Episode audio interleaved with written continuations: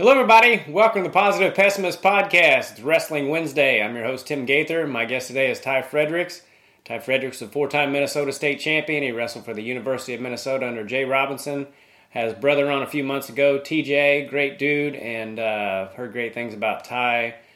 And he seems like a cool dude, different breed of cat, and I can't wait to talk to him, so let's bring him in. Yeah, I wanted to start off by uh, thanking you for that video of my brother. Um, it was so much more meaningful than you know you guys can imagine. I think I sent you a message, right? Yeah. Uh, you know, just our relationship and how it's evolved over the years. But uh, more importantly, um, you know, hearing him be vulnerable. I've never heard my brother vulnerable. Really? Uh, oh yeah, if he cries, it's it's sand, my man. It, it, it but but he has it in him, right? You know, he's he's got a he's got a lot of miles in him Yeah. uh, earned miles, and uh, I couldn't be more proud of him, especially the father he's became and uh, has been, you know, with his oldest son and of course his his twins. So thank you. Yeah, man, you bet. He's a great guy, and it was a it's a great story. And and you know, he was telling me beforehand. I was like, you know, tell me what your biggest like accomplishment was, and he was, you know, uh, I don't want to say he was knocking himself, but he's like, "Ah, I never reached, reached my potential, and blah blah blah. And he, he he told me the story, and I was like, well, that's those are the best kind of things to me. You know, like Right. that, that's the those are the stories I like to hear. I like to hear about guys that you know, and and he was he was a prodigy. I mean, the guy got eighth in Minnesota State as a, or excuse me, second as an eighth grader, um, Right. and you know that kind of stuff is just blows my mind. You know, um, Right. so it was. Did you guys? How many years older is he than you? He's about two and a half. Okay. Yeah, about two and a half. Yeah. As far as like how fast we age, I mean, night and day, man. I uh, used to pick on me because you know I had high voice. Um, you know, I didn't have hair under my armpits. He'd, you know, he'd make fun of me about that. And I swear to God, the guy was shaving in like sixth grade. uh, and he was a beast. You know, he would. Uh, we would have to bring him to the doctor to get notes so he could wrestle older guys, right? And uh, you know what's interesting about our sport, in my opinion, is it's it's an obsessive sport, right? And it really is, and it's a it's kind of a cult, and you know ultimately we don't care if there's fans. You know what I mean? yeah, Yeah, we- we're, we're doing it for pride, for work ethic, for pushing ourselves, and I think fans are coming naturally because it's it's considered you know a martial art now, which it always was. It's not two guys rolling around leotards anymore, right? yeah, I, I, I think I saw I saw that change start happening uh, around 2000. I think MMA helped quite a bit, but uh, the stories, yeah. right? I'm like, well, why can't we sell this sport? You know, sell the work ethic, so, sell the you know the, the, the, the farm kid. You know, you know, not being you know technical, but using bale and hay to become a stud. You know, that's what Dan Gable did. He'd get those blue blue collar guys and make wrestlers and champions out of them. You know, Yeah, and, and at the same time, I, I feel like it's never going to be like the most popular sport in the world just because it's so freaking hard that Right. most people will never even try it. And if they do, they're like, why would anyone keep doing that? It's it's hard. Right. So it seems like the people who are fans are people who either know somebody through their family that wrestles or they wrestled themselves. So it is getting so much bigger, and I'm so thankful for like Flow and all those things where you can watch it all the time. Because Right. when, when we were growing up, like I was a total nerd. Like I knew who you were just because I would look through USA Wrestler and be like, "Oh, this guy's a four-time state champ, or at the time three-time, or whatever." And you know, back then you, you you would have to wait for like a month to see who won the world championships. You know, that Right. happened a month ago. You're like, "Well, shit, what happened?" Um, right? so that aspect of it i just i just love and uh, you know th- that that you can sit and watch it that you can get up at 5 a.m and watch the world championships if you want to um, Right. how old were you when you started I was about three. Oh, Yeah, wow. I yeah, I was pretty young. I mean, I uh, I'd have to go to Iowa because that's the only place to kind of let you wrestle when you're three back then. You know, you're born in a singlet, and you know we were born in Iowa. Our whole family roots are from Iowa, okay and uh, you know my uncle. I think TJ probably told you he's you know he's a standout wrestler. He's a you know I think he took third in college, back then there was you know there was only three three years, right? And then his senior year, I believe he blew his knee. He tried freestyle once and took second in the trials Oh, for wow. Olympics. Wow. Yeah, and then uh, he he ran a very successful program. You know, Iowa Central Community College, which is a powerhouse. And, Yeah. You know, everybody like Luke Moffitt's uh, the head coach, I believe now. But you know, the guys before him, like Troy Bennett, uh, Mark Ostrander, or wait, uh, I forget their names, but you know, they're all studs, and that's who we grew up looking at. And that's quite frankly the only folk style we got exposed to. I didn't focus. TJ and I focused on Greco and freestyle because we're you know we're raised to be Olympians. Yeah. I mean, that's you know Dan Chandler for Greco. You know, he's an Olympic coach. You know, he's our childhood coach. Uh, you know, guys like Marty Morgan, uh, Jim Zalesky. Uh, my God, John Thorne. Uh, you know, all studs. You know, what my dad did uh, great, and where he was ahead of the uh, the curve when it comes to wrestling is the business side. Uh, you know, he was the administrator, and these college guys were poor, right? And they needed money for you know training and ultimately my dad would pay them money and you know we were the byproducts right Nice. a lot of people thought it was insane the way we were trained because you know it was you know it's a tough sport uh, you know anybody who dedicates themselves to that sport because it, it's, it's quite frankly the, the pursuit of perfection which you can never reach right yeah. And uh, you know that's one of the trillion things I love about it is um, you're always trying to pursue the best you can, and you know whatever it is. You know, if I'm shoveling shit, I'm going to try and be the best shit shoveler I can be. Right? Yeah. Um, it creates adaptability, uh, but that well, I really started because you know this is hard for me. I'm an introvert. I'm, I'm you know, but I can I can pick it up if I need to, right? Yeah. Um, but and wrestling's easy to talk about. But you know, I didn't meet my goals. But then I started, you know, and that's bothered me for a long time. You know, I put in the hours to meet my goals, but uh, and a lot of people would say, "Well, you did pretty damn good," but no, they weren't my goals. You know, you know, it didn't go the way I wanted it to. No different than TJ, but guess what? You asked, uh, you know, date. You asked Taylor. You asked John Smith. I guarantee you, none of them met all their goals, right? I know Cary Kolat didn't. Yeah, the guy deserved it Yeah. for sure. Yeah. But um, so I had to rewire my brain, right? And uh, my dad, and you probably heard this a thousand times through my brother Ri, because you know we're friends on social media. But it, um, it's just part of your education, and uh, I always got it. But I'll, I'll tell you what, man, it's it's so much clearer now Yeah. and uh, you know it's it's been a blessing. And uh, I, I, I think you know a big part of it is the best people i know have overcome something through recovery. And it doesn't mean alcohol right? It doesn't mean drugs but something. It could be a death of a family member you know a divorce. Uh, the best people i know are you know survivors of some form of recovery especially if they learn from it Yeah. right, and become better. But yeah, TJ was uh, modest.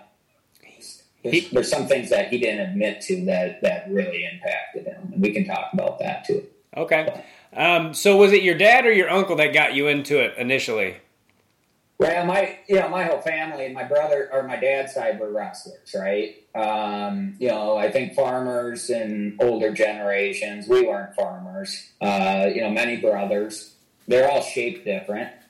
you know, Tim was shaped. Uh, my dad. I refer to him as Tim. Uh, we we have since birth. People thought that was weird, and he is my biological father. Yeah. But uh, you know, he was long and lanky, uh, but a little bit of a wild man. You know, he liked he liked drinking. You know, of course, that's how he died. Um, you know, then Denny was. I'd say I'm most like Denny and his boy Denny Lee as far as personality, at least on my dad's side. Okay. And then you know, Norn uh, was short. He was a, he was a monster. And then you know, there's an older brother named Jack. He unfortunately died in a car accident. He had. Uh, uh, he didn't get to live a full life, so I never met him. Yeah. But yeah, I'd say my dad, and then you know, you know how it is. It's a village, right? You know, that's what's cool about the sport. Yeah. You know, every you all work together. It's a blue collar sport. Yeah. it just is. Tell me tell me a little more about your dad. They called him Fuzzy, right? Right. Yeah. Yeah, he was. Uh, TJ, you know, they used to fight so much, and uh, you know, TJ would call him the bearded lady. Uh, I, I didn't have the balls to do that. Um, I was obedient, right? um, anything my dad told me to do, I did. You know, jump how high. Um, you know, my dad is he's he's brilliant, right? He's he's a mathematician, and uh, he knew numbers so well, and I get that from him. I, not not to his level, uh, but you know, he was always looking in data, and kind of like you're saying with the um, you know USA wrestlers, he was doing data sheets before you know you had databases. Oh wow! You know, and and uh, everything was about you know we went from everybody thinks we were kind of rich, we weren't. We went from very very very poor to very very very rich back to zero, right? so it's like wee, and it was fun. And uh, you know what my dad would always invest in was us, his family. Um, what he'd invest in was people. So, like anybody, did, did, TJ talk about the high flyers? I watched that video like 20 times, but I forget. Our youth club? Uh, a little bit. I believe he did. Yeah, that's where you guys started. I remember him telling me that. Right. So, my dad brought kind of Iowa mentality, Gable stuff to Minnesota, right? Okay. And uh, he pushed us very hard. But the small little town, Mound Westonka, it's where TJ and I consider where we're from. A beautiful city, you know, has lakes and, uh, you know, in the outdoors. And uh, he started this High Flyers Club, a youth program, um, and we became the number one team in the nation. And uh, it was simply by doing things the way others weren't.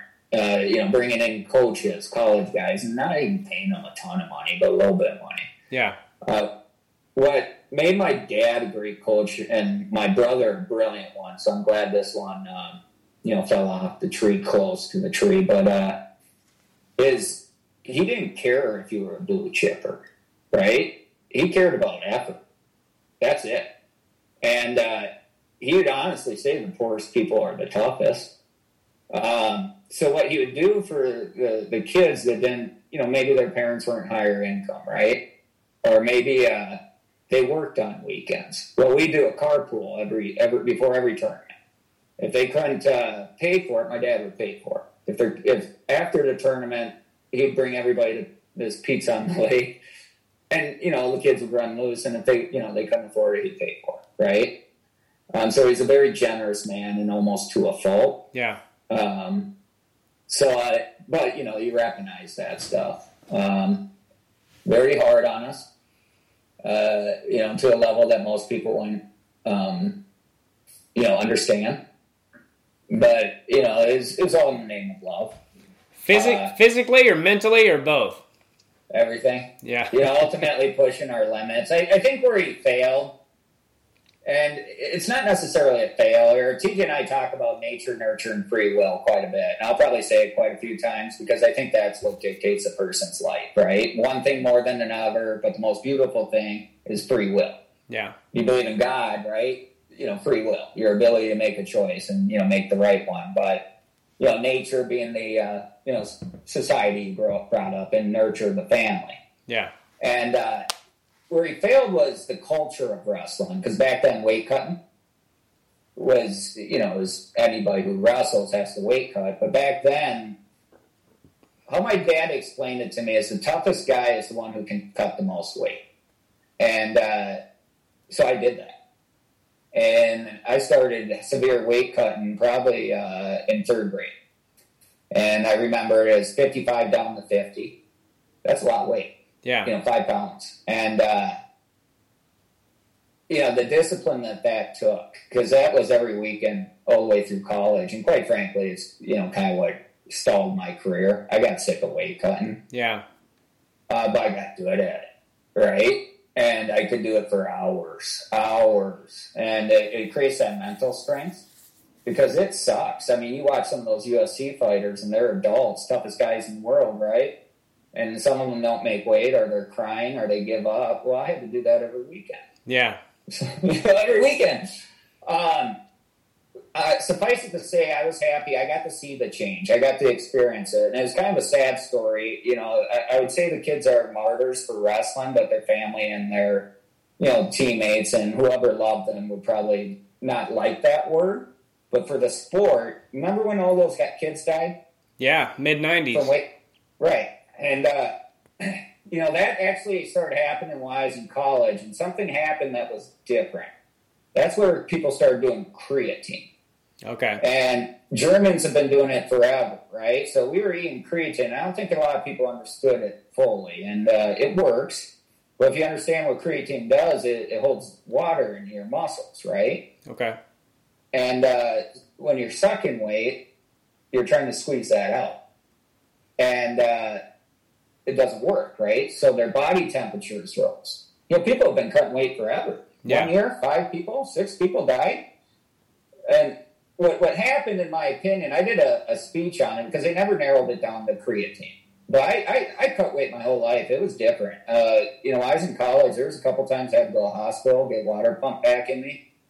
Um, I hesitate to say, say names, but they know who they are. Uh, one of my buddies who, you know, I, you know, squared off with quite a bit, I'll never forget, he fell off the scale and he had these huge cramps rolling through his legs. And he's screaming in agony, about the toughest kid I know. And then, you know, I'm trying to rub him out, not knowing what's going on. And uh, sure enough, kids just died. And uh, it sucked, right? But the rules changed. And this is what I mean by martyr. And uh, it, it became a thing where you had to weigh in two hours or one hour before okay. you wrestled. So the ability to suck 20 pounds in one, you know, one night, regain your strength, liquids, and power, and perform. Um, you just can't do that. Right. You know, you do that and wrestle one hour after, you're going to get your ass whooped. Yeah. Period. So it forced people to wrestle the change. And in my opinion, they focus more on proper diet, uh, proper training, cross training. Um, and you could, I mean, the, the, the, results speak for themselves. Uh, oldest sport in the world, I've never seen it advance as much as it has in the last 20 years. Yeah. It's fascinating to me. Yeah. I love it. Yeah. Are you glad to see him getting away from uh, the cutting weight and all that? Yes. Yeah. I think it's truly what burns people out. Yeah. Um, be, you know, I did it. You know, all my friends know how hard I did it, but you know, they don't truly know because they didn't live it, right? Yeah. They came over and cut weight with me. And I did with some of them. Don't get me wrong; a lot of them cut tons of weight. Yeah, for sure. Uh, but you know, you, you, ask any of them, a lot of them, it truly did burn you out. You know, it starts to become, all right, I made weight, and you're not focused on what you should be, which is the wrestling, right? Yeah. Um, but also, we're just all better if we're walking walking around on nat- naturally five percent body fat and eating. So what I got to experience it for one year, my senior year in college, and it was crazy. And uh, how much muscle I put on, right? I lifted weights my whole life yeah. But you can't really put on muscle without nutrients. Yeah. So um, I put on a ton of muscle. And how it would work is you got down, your body was naturally five to 10 pounds overweight. And what we do is, uh, day of weigh ins, we'd wrestle a 20 minute match. Uh, you know, practice. And all of a sudden your warm up's out of the way. You lose about five to 10 pounds. Yeah. Uh, because you work so hard. And uh, you weigh in, maybe drink a little bit and then you, you, you compete. And uh, yeah, I, I, think once you focus on, you know, it's always going to be a part of the sport. Uh, but with that said, if you focus more on what the sport is, which is wrestling, yeah, you're just going to see better wrestling. Yeah, yeah, I love it.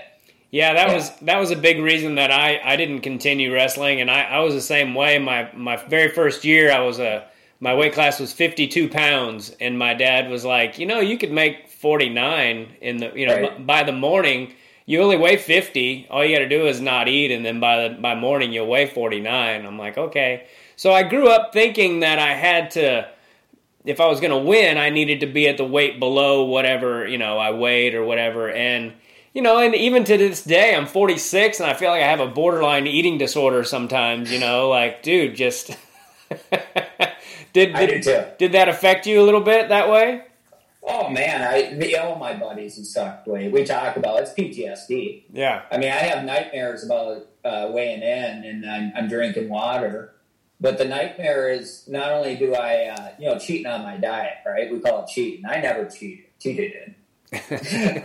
That's why, uh, you know, I, I don't know. I we'll joke about that. So if I'm busting his balls, it's simply because we're brothers. You right. know, yeah. we, we do this all the time. But uh, no, I, I, I, I kind of lost my train of thought there just to make sure I wasn't beat, beating up my brother too much. But um, because he'll you know he'll punch back. Yeah. Uh, no. Um, yeah, I mean we have uh, nightmares about it, and it's usually drinking a bunch of water, and I can't quench my thirst. So I just wasted, and I have to cut off those two, three, five more pounds, and I didn't solve anything. You Yeah. know, it's uh, yeah, it's PTSD. You know, I used to uh, when we'd go to like the kid state wrestling tournament. That was the only time you'd see like a toll booth, and I remember thinking, I, I remember thinking like, God, what a great job! They can just sit in there in the air conditioning and eat and drink whatever they want, and like, like when you're going through it, when you're cutting weight, like going to the gro. I used to go to the grocery store and just like think of all the stuff I was going to eat, and then you buy all this crap, and then the next morning you drink a Gatorade, and you're so full you can't even stand it, so you got all this food you can't eat. Um, Right. Yeah. I used to I like. puke it out. You know, Yeah. you puke it out because you drank it too fast. Right? Yeah, I did that too. Yeah. And sometimes I, I, used to like to go and watch people eat in the cafeteria because I'd be like, tomorrow I'm going to eat too. You know, Right. How psycho is that? You know, but right. um, We which had it down to a science too, right? We call it floating weight, you know, and they measured you at tenths of a pound for goodness sakes, which is crazy. But um, I knew how much I would float overnight based off of how I felt yeah, within a tenth of a pound. And uh, I did a speech on. I hated speeches because I'm an introvert, and I did a speech on in college. And speeches come easy to me if it's something I know about, right? yeah, And I and I did one on this theory about you know creatine, weight cutting, and explain what a routine looked like. And everybody thought I was crazy. And of course, all the you know the women in the class were like, "Oh, you know, how do you lose ten pounds like that?" I'm like, "A, you don't want to. It sucks. uh, B, um, it comes back within seconds, and it's it's it's essentially a level of dehydration that 95 percent of the world will never fully understand. yeah, yeah, Um, because it's it's hard to explain. I don't know about you, but the hunger pains, uh, those are easy. It's Yeah. that that last squeezing, that last drip, that last tenth of a pound or half a pound of water out of your body, which uh, which is challenging. yeah. The the hunger pains for me, like you get to a point where you almost feel like you're going to throw up. And Right. then you just fight through that for just a couple minutes. I mean, there it, it, it might be a couple of really brutal minutes, but then it just kind of it just kind of goes away, and then you're good as far as the hunger pains. But yeah, people don't understand like dehydrating yourself. I I remember especially the first time making weight, climbing up, walking up the stairs, and having to sit down in school like with nobody around, just like sit down because my heart was beating so freaking fast, and Right. you know, and like you said, like you touched on that, you know, you're not getting better at wrestling when that's all you're uh, concerned about. But so, did you have to? Do you, you cut a lot in high school, even after you won a couple of state titles? Every weekend. Yeah, Every weekend, yeah. I mean, I'd wrestle, you know, like, you know, once I got bigger and a little bit more stronger, uh, you know, they, uh, you know, my team, I'd do whatever they wanted for me, right? Or wanted of me. Um, I didn't care if I lost. Uh, you know, I think I had losses every year in, every year in high school except my senior year.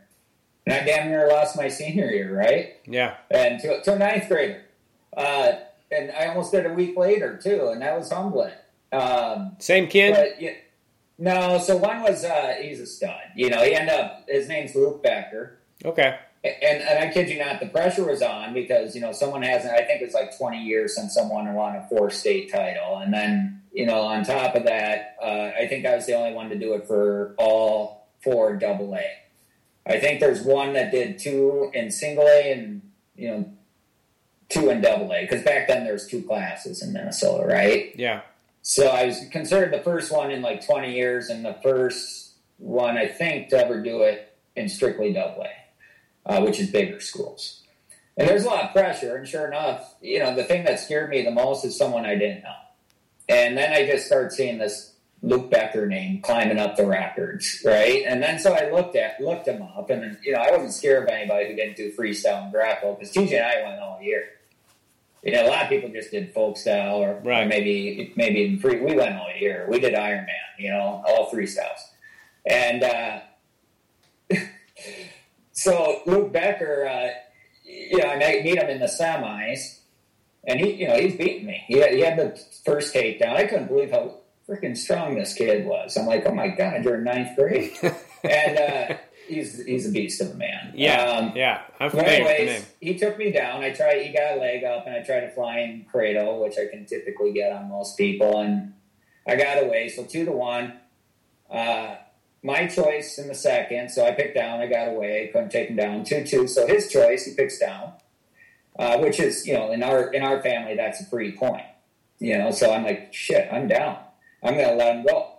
And I could, you know, you know how when you're on that mat, you can hear the only voice. Everything else is in a tunnel. It's my dad's, or my brothers, or my coaches, or you know maybe my my buddy, right? Well, my tunnel is my dad. And he's like, ride him for a little bit, you know. So I did, and I baited him. Um, I, I gave him my leg because I was doing this stuff. Uh, my buddy uh, Dave Drogenmuller, who's my coach's son, who's a stud. He's an All American for uh, Nebraska he, he was good at working with style, so he taught me how to cut a corner from a, a high crouch. Okay. And uh, I, I was working on that because nobody taught that crap. You know, I had to teach, you know, they taught everything I did, they taught against. I couldn't wrestle like the short, strong guys. I was telling lanky from weight and cut, weight cut, right? Yeah. Um, so I baited him, I got him in the cradle, and I turned him, and I held him there the whole period. And, you know, so I won, and I, I remember I couldn't squeeze my hands Yeah. because I was so tight, I couldn't sign my name afterwards. And uh, long story short, Luke Becker never lost a Minnesota high school match again. Okay. He was a four-time All-American for the Gophers, so he ended up being a teammate. He was a national champion for the Gophers, and then uh, ultimately uh, he's a coach, the assistant coach there now. So he wasn't bad. Yeah. He's pretty good wrestler. Yeah. Yeah. Um, the second one was a guy named Jake Clark, and that was a week later, and that was freestyle. And he was one of my prodigies, the little kid. You know, they wrestled for the High Flyers, and he damn near beat me, seven to six. Well, Jake Clark's a, a stud in Greco. You know, he's still making or trying Olympic teams, and he's like forty-two. You know, Awesome. so yeah, I mean, good guys. And uh, you know, they asked me. I remember they said, "Do you think that another guy's going to do it?" And I said, "Yeah, I think this Chad Erickson guy's going to." And he's right behind me. I, in fact, I tried to cut down and wrestle him, and he's one of my best friends. Okay. He's actually the guy who took my spot after you. Okay. Um, we're best buds. Like we're you know one of my best friends, and uh, I think he's going to do it. And, and they asked why. I said, "Well, I think people are getting the training that my brother and I did." You know, my dad kind of helped start that in Minnesota, and I, I you know, I, I take a lot of pride in that because now we got, I got like six buddies that that's all they do is run wrestling schools. You know, Pinnacle would be like Brandon Paulson, Jared Lawrence. I don't know if you know those names Yeah. We got Thorn, which is the Thorn brothers. Uh, his, their dad was one of my mentors. He runs the camp. You got Chad Erickson. He runs his Minnesota Elite stuff. Uh, you got JJ. Uh, that's you know where the twins train. Okay. Um, and they, they do it as a business. You know, they bring in college guys. You know, it's it's sweet. Yeah. And yeah, Is, is there one of your titles in high school that were that you point to that was the toughest to win? You know, I tried to make each one tough. Uh, you, you like Rocky, right? Oh, yeah. Who doesn't? Yeah. Yeah, I mean, the easiest one is the first, right? I liked Rocky three a lot because you know he, he he got the glory, he got the fame. The girls were you know kissing him on the cheek, and uh, you know Adrian was pissed off on the side, and you know he he got complacent, right? yeah. Well, there's always a Clubber Lang. There's always someone you know in that sweaty gym just ripping out pull pull ups, and his own goal is to beat you. Right. And I had a lot of that. So my first year, I and I'd said this in an article once. Uh, it was I didn't believe I could do it. Um, my coach put ranked me at six at the beginning of the year, and I was like, "Well, thanks." And he's like, "You're better at six. And uh, my second year was to prove it to myself. Not only that, uh, the guy who I beat in double overtime or whatever it was, uh, Travis Shives, he's a great guy. Um, I felt bad for him. He would have been a three-time state champ, but I wasn't in his way. Oh, really? Yeah, I met him every year. Yeah, and he said uh, he wrote an article and he said Ty will never get me in that move again. And uh, my coach put on my locker, and uh, you know that ruffled my feathers. So of course I'm going to do it again, right? Yeah. Um, so that was my kind of my second one. My third one, I, I think my brother told you about. I busted my my thumb in practice. I thought I was dislocated because if you dislocate something, it looks ugly, right? So I, I ran to my coach and asked if he uh, could pop it back in, and he had this saying, "No, you know, is it an owie or an injury?" and he said, "Ty, that's an injury, right?" So I went and got a cast up, and about it wasn't healing, so they didn't set it right, so I had to have it rebroken, Okay. and that sucked. Uh, they, you know, they didn't even put me out for that. I remember I teared up, um, and they had to rebust it, reset it, and I missed so much of the season. And then, then this whole team came to watch me, and I got, I think, pinned Oh wow. and it was so embarrassing. Um, after that tournament, I had like a, uh, a losing record, you know, going into my third state title. I also chipped my bone back. You know, we just didn't talk about our injuries. You talk about that, people are going to take advantage of it, right? Yeah. But I had this cast, which is illegal, because I but, but I had it taped up so much they couldn't tell, but I couldn't grip, right? And grip's so important in wrestling, but that was my hurdle my junior year, right? And I used that as a motivator, and it ended up being my best high school state title as far Okay. as uh, point spread. Yeah. And then my senior year, it was the pressure. You know, it was harder than I thought Yeah. um, you know, is is distracting, and uh, but it also was a motivator. You know, I got in trouble in high school drinking. Um, my coach sat me down. He's like, "You'll have plenty of time for beers in the future because you worked your whole life for this," and he was right. So you know, I joined cross country to, to to you know get rid of my penalty. Yeah. But you know, I, I ended up being pretty good at cross country. You know, because I got long legs, and uh, you know, like a gazelle, I can run distance. I can't run sprints. It takes those legs a long time to get going. Yeah. Right? But I have good lungs, so you know that was a blessing. So as long as you, you know, anything in I think life that comes your way, as long as you respond to it, right? Who cares what direction that road takes you, right? Yeah. And uh, yeah, so that yeah, they're all tough. And, and and you went you went undefeated your senior year, right? So you uh, obviously handled the pressure pretty well. Um, Uh, the, the pressure, you know, which one was the most difficult or rewarding, and uh, ultimately, I, you know, I, I, they all were for different reasons, right? And I think you have to keep that mindset if you want to stay on top. Um, I don't know if you watch MMA. I love it mainly because I like martial arts, but uh, it doesn't matter what martial art. But really, because wrestlers have an outlet to make a career and they're dominating it. You know, any grappling I like, uh, jujitsu, uh, sambo. Uh, my grandpa, I believe, what is what they call catch and catch. Do you know what that was? no. Um, that's what uh, evolved into uh, pro wrestling. So Oh, wow. basically, it's wrestling until you submitted someone. And what happened is the matches would go forever eventually, right? So they started staging it. Then they started adding, you know, you know, the, the soap opera to it. Yeah. Uh, from my understanding, but I, I, I just, you know, grappling is grappling. It's just different rule sets, and it's done everywhere in the world, everywhere. Yeah. Um, so, uh, yeah, I mean, uh, you know, if I could have, I I would have done judo. We couldn't find one. Uh, my brother got me into inter- really interested in sambo. Uh, that's uh, you know what where that Russian Khabib is, Okay. uh, Nurmagomedov, and uh, you know, kind of that Rocky story, right? Conor McGregor, yeah. you know, humble roots, poor plumber, hungry, got to the top. Well, guess what? You know, he let the top get to him. He thought he was better than everybody else, and he got humbled by a guy from Dagestan. You don't mess with people from Dagestan. Yeah, no you know, they're, they're, they're, they're good gra- grapplers. Yeah. Yeah. Yeah. But um, yeah, I actually uh, just joined jujitsu because I wanted to do it for years. I hadn't wrestled in 20 years, and I was having a heck of a time doing it um, because it's new skill sets, right? Yeah. And you see some of those translating over to wrestling and vice versa.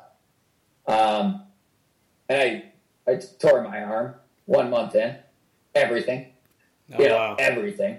And I didn't even notice it because, you know, I just kept going. And then afterwards, I'm like, oh, that's an injury. And, uh, yeah, I tore my ligaments, my tendons, yada, yada, yada. And I'm, uh, I'm trying to uh, avoid surgery, and I'm successfully doing that by uh, pounding away at PT. It's, it's been a bitch. Yeah. Um, I, I, I underestimated a shoulder injury, but uh, it's so Yeah. dynamic. You know what I mean? Yeah, yeah. There's a lot Yeah. going on in there, and uh, um, yeah, it, it, the physical therapy is where the healing is. You know, like Yeah. Like my mom. Like not to go off on this, but my mom. Uh, it, breaks my heart because she always had these surgeries, but she never did the physical therapy. And if you don't do the Right. physical therapy, you're better off never getting the surgery. And Right. I had a shoulder injury a few years ago, or it was a torn bicep tendon, and Ooh. I got the surgery, and and it wasn't getting any better. And then I, I asked myself, like, well, dum dum, are you doing the are you doing the physical therapy? And I wasn't. And as soon as I started doing it, it got better, you know. So, Right. and that's when I realized, like, well, shit, mom, if you would have, you know, done the physical therapy, you would be, you know, not as hobbled as you are now. But, um, so when you went to Minnesota, did you ever consider going anywhere else, or was it always going to be Minnesota? Uh, yes and no. Um, you know, I was getting a lot of full ride offers. Uh, I'd say the only other school I was really consider well, I'd say Michigan. You know, both Michigan and Michigan State. Uh, you know, I like the North. I'm a Northerner. I like lakes. You know, I fish a lot. Uh, but Arizona had my eye. Uh, I like Zeke Jones and uh, Leroy Smith, or Leroy Smith. I'm sorry. You know, Yeah. uh, John Johnsboro. Uh, he's very personal. Uh, but, you know, there's a number of things why I chose Minnesota. And, uh, you know, one for my family. Um, I had a high school sweetheart at the time. Um, we're not with each other. Um, but I, I didn't choose it for that reason. Um, you know, Marty Morgan, who was my childhood coach that was there. A lot of people I looked up to were there. Uh, we had the number one recruited class in my grade, or for, for my year. And I knew these guys, they're studs. Um, the year, the class above me, and even the class above that, was uh, studs. You know, Brandon Paulson, Jason Davids, uh, you know, Tim Hartung, who I didn't know as well. He blossomed in college. Uh, he was a two-time national champ. He's a stud. Yeah, Um, but the idea is Minnesota never won a title, right? So I wanted to be on a team that would win a title, and uh, we damn near did. You know, we took second my junior and senior year, and then uh, ultimately um, we won a Big Ten title, and that stopped like 15 straight for Iowa. nice. Uh, so I have a Big Ten ring. I don't know where it's at, but you know, Big Ten championship ring. It's not an individual one. Um, then uh, after I graduated, we won back to back, and the first year we won it was pretty awesome because uh, we didn't have one champ. oh, yeah, it was a that's right. Yeah, Team effort. ten all Americans, right? Yeah, all ten. And it was here's the other part: was in Iowa City. Yeah, And uh, me and my buddy BJ, he's one of my best friends. We uh, we went there and we wanted to sit with the Hawkeyes, and you know they're chanting, you know, five, five, five, because they had five guys in the final. We had zero, um, and no other team has done that, right? And uh, to me, that that was cool because it, you know, eventually became, you know, wrestling's an individual sport. You know, you do what you're supposed to do, and everything else takes care of itself, right? Yeah. Um, but that one, you know, all those guys missed out on their goal. Everyone, anybody who wrestles at that level wants to be a national champ. Period. yeah, And uh, they still pulled it back and pulled it together as a brotherhood to take home Minnesota's first national title. And uh, you know, I, I wish I could have been a part of that. Uh, but you know, the group I was a part of was awesome. You know, we would have won it, but unfortunately, my buddy, one of my best friends too, uh, Brandon Eggum, he's a head coach yeah, uh, he happened to run into a buzzsaw named Cael Sanderson. yeah, Uh, you know, and that's a tough one to overcome. And, you know, I'll tell you how good Brandon was. Cael decided not to wrestle in the World Championships his senior year because he, you know, he, he was going for an undefeated streak. Yeah, He, so Brandon took his place. Brandon took second in the World Championships. yeah. I remember that reading. dude never got his title. Yeah. you know. So, Um, so was that yeah. uh, was that Cael's freshman year?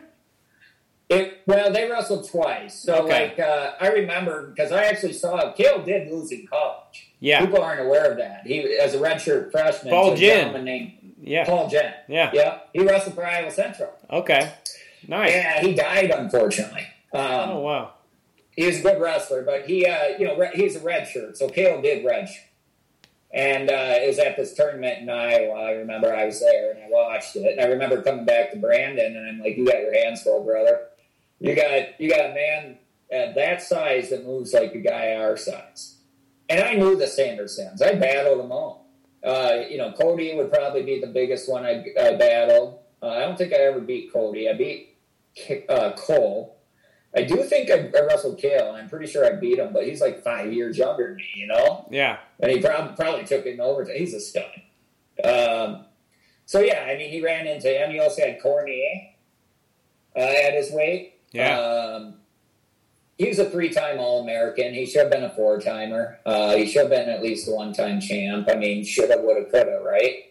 Uh, you know, that's what's great about the sport. You know, Brandon's not. I'm, I'm sure he he has disappointments about his career, but boy, was it colorful. Yeah. And uh, and that just kind of. I don't know. I think anybody who wrestled, wrestled never reached their goals. Yeah. I just What, don't. was Brock Lesnar on your teams?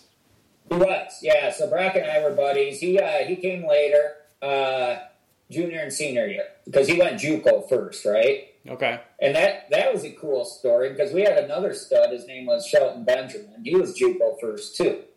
Uh, they're both stars in the WWE. Yeah. Um, but we were at a tournament. Uh, I think it was called the uh, Buys, you know, North Dakota, and uh, you know Shelton got beat, and all of a sudden you just hear this the crowd just.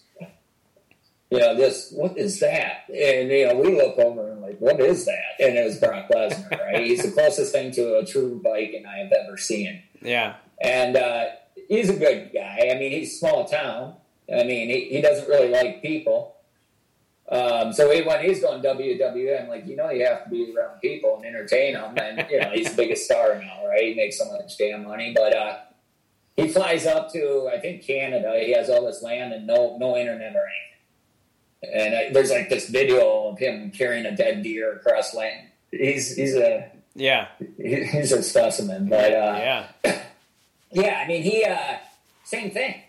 You know, so he wrestled uh, Stephen Neal in the finals, and you know, Stephen Neal beat him, and we lost by half a point. And Oh, wow. uh, Stephen Neal, I, a lot of people don't know him. He never lost international. He's a world champ. But then he went uh, professional football. He didn't play football. Yeah. Well, he has five Super Bowl rings. You know, he, he played for the Patriots. Never played football. So he was a freak, too. Um, I didn't realize he never lost internationally. no, he only lost to Kerry McCoy.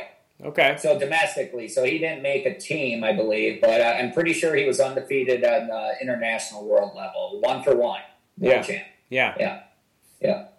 Awesome. He's uh, he, had great technique. Where Brock, I would say, you know, Brock had technique, but he was he's brute strength. But it was earned.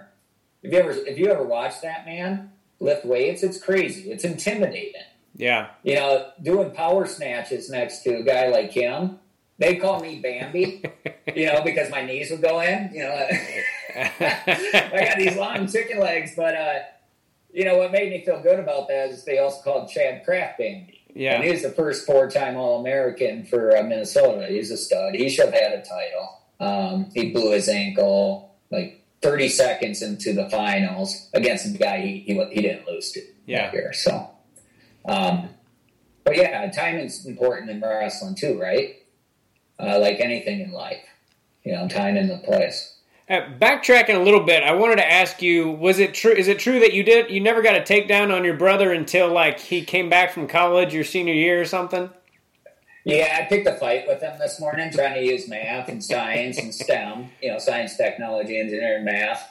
Uh, you'll have to read it. It's about uh, Buvaisar Yeah. who's my favorite wrestler. Okay. Um, you know, because he did stuff long and lanky, and he is about my age. And but you couldn't. There's no Satyavs back then, right? You just there's no YouTube, there's no flow wrestling, so you, you maybe get to VHS tape. Well, TJ is John Smith, and uh, yeah, he's. I never scored on him. My senior year, I did, and uh, I took him down John Smith's move, his move, a little single Nice. and uh, I don't think we ever wrestled again. And I, I'm glad we did.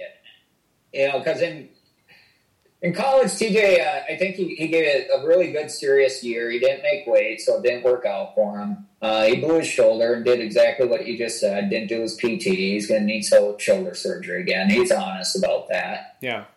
Um, you know, drinking, uh, of course, and then uh, you know, it's just what I saw and where I knew I, I, I'd be able to give him another try is I, I saw him lose to a couple guys, right, in college, and then uh, my true freshman year, I, I was beating a couple of those guys, and I never beat anybody my brother did, right? Um, now he might always have that older brother thing on me. Yeah. We're too hurt to go at it. My mom would have to sign a waiver. It would have to be up to my mom, and we'd have to do all three. We'd Yeah. have to be a you know freestyle, folk style, and grapple if it, neither of us sweep, sweeped it to, to figure it out. And and both of his boys are little studs. And what are they like? How old are they now? Uh, I believe fourteen. They look so young. Um, they're they're hammers, man. Yeah. Uh, you know as well as I do, brothers.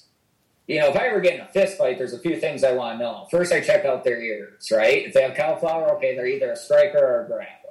Uh, you know, second thing is size, of course. You know, if it's a 250 pound man, that's not going to be easy as, you know, someone my size. Yeah. But then I want to know if they have brothers. Yeah. Because if they have brothers, that means they fist fight more than the average person who doesn't. And TJ took it to a new level. Um, he was a fighter. He was a fist fighter. Um, you know, he was mean. Um, but you know, he's he's an amazing technician. I, uh, his kids are twins. So think of twins. You know, TJ and I couldn't wrestle because he, he just first of all couldn't take it easy on me. He'd smash me. Uh, he didn't want to take it easy on me. Um, so therefore, we couldn't really learn as much. We would. I mean, we grapple, but you know, twins, same size. Uh, Yeah. You got a practice partner every day, and you know they had bite marks. We had to separate them as babies because they had bite marks. They're biting each other as babies. um, but they are like best friends. And uh, but if you think of twins, think of you know Brands, Yeah. Steiners, Yeah. Banach's. Uh, you know, the, the list goes on and on, and it's simply because you got someone. You know, twins can go different directions, and that always surprises me. Yeah. You know, same blood, same nurture, same nature, so free free will, right? Took them on different directions, but usually they're there to pick each other up and Yeah. push each other. Um, you know, the Titans having more success, so we worry a little bit about that and how that affects Joe. But Titans also Joe's biggest fan. You know, he brings him up, and Joe is going to be a late bloomer. He's like me. He's he's more he's more introverted. He's a little bit more calculated. Worries too much, right? Uh, know, Titan walks around like his shit don't stink, right? He has so much confidence. So, you know, twins, they're completely different. I'd say he's more like TJ. Um, they both have a little of us in them. As long as they keep straight and narrow, um, they'll be fine. But, you know, they got a little Frederick's blood in them, so we'll, we'll see where that takes them. But I think they'll do good. And I actually uh, brought up that video that you and him did to Okay. TJ. And I think to you, too. I said thank you because, uh, you know, honesty is the best policy, right? And that's where my dad kind of failed. You know, lead by example. Uh, don't drink, don't smoke. You know, get up, work out. You know, do whatever. Uh, you know, he made money that you know he didn't have to do that stuff. Uh, whereas TJ, his prac- practice is what he preaches, right? Yeah. He doesn't drink. He explains to him why. Uh, now he has a, an uncle that can explain what it did to him. Because I think everybody's relationship with uh, with alcohol is different. Yeah. Um, alcohol affects people in so many different ways. My my brother's battle with it was different than my dad's. My dad's was different than my mom's. And my mom's wasn't anything except for the fact my dad died and we went through tough tough shit. Yeah. Um, you know, she pulled through. TJ pulled through, and you know, I, I came a little bit later, and you know, but mine was different. You know, people say, uh, you know, it's in your DNA to be addic- addicted. No, it's not. You know, anything in excess makes you an addict. It just does. To me, it's more of a learning disability, and based off of nature, nurture, and free will. And that's actually how I got sober. Right? I started uh, researching it, and you know, I knew I was drinking too much. Uh, what got me was was wine, brother, wine. Oh yeah. And I'm so embarrassed because I underestimated it. Um, I never drink daily until I found wine. And it's kind of like what you were saying earlier. I drink everything fast. Everything. And it's because I'm constantly dehydrated. I cook my hot coffee in the microwave so it's boiling so I don't drink it too fast. Oh wow. I, I kid you not. Um, I can't help it. Um, if there's ice cubes, I'll put my hand in there and I'll eat ice cubes constantly. Huh. Uh, it's weird. And I've actually broken that habit. Uh, but I started researching. Uh, you probably heard of uh, like dry January, maybe. I have. uh, where people quit drinking for a month, right? yeah. Well, I was looking at like Europe. They're a country that drinks a lot like us, and they've been doing uh, dry January for a long time, and the results are fascinating. And uh, do you like Joe Rogan? You know, comedian, podcast guy. Yeah. Yeah. I like Joe. I like him a lot too. He uh, he's you know he's done a lot for wrestling and stuff and MMA, but uh, he does it, and he does it in January, but he also does it in October. Yeah. So, Silver so that yeah, so it, that way it's ultimately not a New Year's resolution, right? And you know what they find is people just really don't understand drinking. You know, they, they say, well, doctor says you can have this many. That's not true. The doctor, if you ask a doctor, they'll say zero. yeah. You should have none. And the amounts they give you, they've already reduced. And on top of that, uh, they say you can only have a cap per week. So people misread it. Um, the DNA part is is more uh, difficult because it's in your blood, meaning you can handle it more, right? So think like Native Americans on average. I don't like the stereotype or any culture that didn't drink. Well, they struggle with drinking. Europeans, you know, we've been drinking for a long time, and you know, if it's in your family, it's in your family. So I didn't understand what dependence meant, right? Yeah. I, at least clearly. And kind of like you said, your friends that drink till high school, they might not get in trouble. They might not drink and drive. They might not fight, but I guarantee you they're developing dependency Yeah. because it's alcohol. It doesn't matter how much you can drink. And uh, one day I was like, man, I think I can't remember last time I didn't have a drink. And uh, you know, I started. You know, AA wasn't for me. I've done it. I brought my brother there. You know, not. You know, I wanted to see what it was all about, and I think it's awesome for the right people, right? Yeah. uh, their success rates aren't that high. Uh, so I looked at it, okay, well, let's challenge yourself. Let's see how two weeks go. Let's see how three weeks go. And all of a sudden, my goodness, I couldn't believe how good I felt. Yeah. Um, I suffered a lot of anxiety. Another thing I was embarrassed about, that started happening when my pops died. Um, I, we, we took on a lot, man. It was difficult. And uh, I had these, this, my first panic attack. I didn't know what a panic attack was. I thought I was having a heart attack, and I ended up in the ditch, right?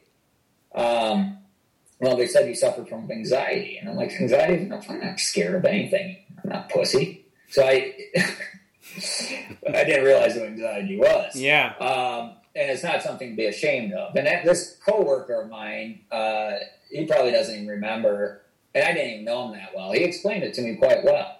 He, he knew my dad was dying, and because I worked with him, he goes, "Well, anxiety, Ty, if you hold out a glass of water, it's not heavy, right? But hold it for a day. It- you know, it'll start getting heavier." And I, I'm like, "Ah." You know, so what I was shocked about, I knew there was a correlation between anxiety and alcohol. I didn't realize it could possibly be the causation, right? Yeah. And so I quit. It's like not all the anxiety, of course, but the majority of it. And uh, I think what people struggle with when it comes to drinking is first of all thinking they have to quit like everybody else. I had a lot of people who quit say you have to, you know, cut out your friends, this, that. I'm like, don't screw that. They're my fucking friends. You know, they, they, they like drinking when they fish. You know, they like whatever. Wrestling tournaments, you know, NCAAs, they're gonna drink beer. Right. I'm not going to cut that out of my life. So I threw myself head first into it. You know, I went fishing with my buddies. Um, you know, the social stuff I like, and, you know, quite frankly, I like it better. Um, everything in life is better. Uh, you know, even my brother would say this. I well, I quit drinking forever. I don't. Um, I would never say never, uh, but I can guarantee you, I won't ever drink to drink. I didn't like getting drunk Yeah. uh, it's it's it's that crutch, right? That mask, and uh, it, it helps with anxiety until it doesn't. Right. And then it and then it Um, induces anxiety. You got it, man. Yeah. Well, you quit, right? What was your story like? Um, it's been over 10 years for me that since I drank, but, um, you know, there towards the end, I would wake up at like 6 a.m. and super anxious. Even Yeah. if I, I could go to bed at 4 a.m. and I would still wake up at 6 a.m. and just anxiety would just flood my stomach, you know, and couldn't, Right. couldn't remember what I did the night before and all that. And that's another thing that people don't realize about drinking. They think that, well, they go to work every day and they do this and they do that and they, you know, people think that if you're not like in a ditch somewhere, that you don't have a problem. And it's like Right. it's not necessarily how much you drink. Um, it's more what you do when you drink. You know. Right. And what uh, basically the gist of it is that every bad thing that happened to me in my life was pretty much alcohol related. So I was like, well, let me just take that out of the equation. And it just, I always tell people it was like having a brick pack, uh, it was like having a backpack full of bricks on. And when I quit drinking, it was like I just went, Ugh, fuck, Right. this, this is so much easier. you know, like, Right. like having, Right. instead of walking around that way and, you know, even in my mid 20s, I'm so much healthier now at 46 than I was at 26. Um, you know, I mean, not to like brag on my push up prowess, but like now I can do 50 push ups and it not even not win me at all. And I remember being in my away. I remember being in my mid 20s and getting down in a hotel room and doing 50 push ups and shit, I don't know how long it took me to recover, but it was hard. And Right. uh, you know, so I wouldn't I wouldn't go back to it for for anything. And I think it's great that that Titan and Joel have a dad who went through it because they're Right. obviously both very talented. And I, I really look forward to watching their careers because I kind of feel like I know them a little bit. Um, Right. And he will be able to tell them, hey, this is why I don't do this, and this is, you know, it, it could be in your bloodline, and there's a good chance that you could develop a problem, so you should probably just stay away from it. And that's not to say they never will, because, like you said, free will. But um, but I think it will help. And uh, Oh, for sure. and, and I was curious when it comes to them. I, I noticed that that TJ said they they they forfeit to each other. They never wrestle each other, right? They did, yeah. And then, uh, you know, they a little bit of talking started happening and stuff like that. And uh, you know, I don't know if they're going to see this, but you know, right now Titans having a little bit more success as far as winning. You know, the problem with our sport is, you know, we're so obsessed with winning Right. uh, rather, and that's why you know I don't think it's ever been considered a martial art. Jiu-jitsu is different, and there's a lot more longevity in this sport because it's not purely about competition. It's about you know getting belts. We Yeah. prove our belts through competition, right? But we didn't want to have to have a. And this is TJ's decision. It's his kids, right? But he he also you know runs stuff past me. And I, I, I'm like, you know, I think there's something cool about it you know, to battle each other out. But, you know, once it starts becoming I'm, you know, beating my chest because I'm better than you and breaking you down, no, that's and they you know, they both don't want to. And there there you have it. You know, their decision. And uh and they're I, I kid you not, they're best friends. You know, they fight Sure. and they uh, they roll around, but they're typically laughing. So it's quite a bit different than TJ and I's fighting. Um, yeah, keep your eye on them, man. They're uh, they're going to be doing well, and uh, I'm looking forward to working with them more. I uh, you know I stepped away from wrestling when my pops died. That was pretty hard on me. Yeah. A lot of people don't understand why, but you know, there's there's more stuff going on. TJ and I, we don't burden ourselves when it comes to our family or burden other people for ourselves, right? And uh, you know, my mom had nothing, and uh, TJ and I dealt with that. I could have snapped my fingers, and you know, a thousand wrestlers would have showed up to move everything, but I didn't want to burden them. This was Yeah. our burden. And uh, you know, in hindsight, we should have. You know, friends are there for a reason, and you know, my my dad did a lot for a lot of people. They would have died for. Um, but you know, it's it's that excuses. We're so scared to make excuses uh, and why something's difficult. But uh, the reality is, some of these things are tough, and uh, you know, they can cause PTSD or anxiety. I don't look at those as weaknesses. I look at them as trying to understand them and move forward and you know hopefully have a positive impact on uh, you know I don't have kids, but you know TJ's kids are my kids. You're right. Uh, you know any kid I uh, run into, I want to be a good role model for, right? Um, I just think that's the, the appropriate thing to do. Um, but uh, yeah, they're they're awesome Yeah, and they're loving. They're loving. I, I'll tell you what. I give that to my mom.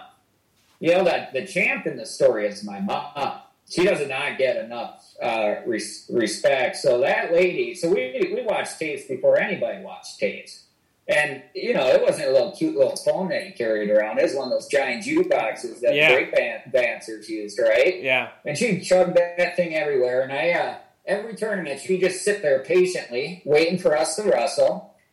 uh, my dad, you know, he had to get the gab, so he was out there blabbing around to anybody he could, anybody who'd listen to him. Um, and she just did that every day, didn't complain. Um, my dad would make me watch masses uh, right after I wrestled uh, because if I was in the zone, I didn't remember.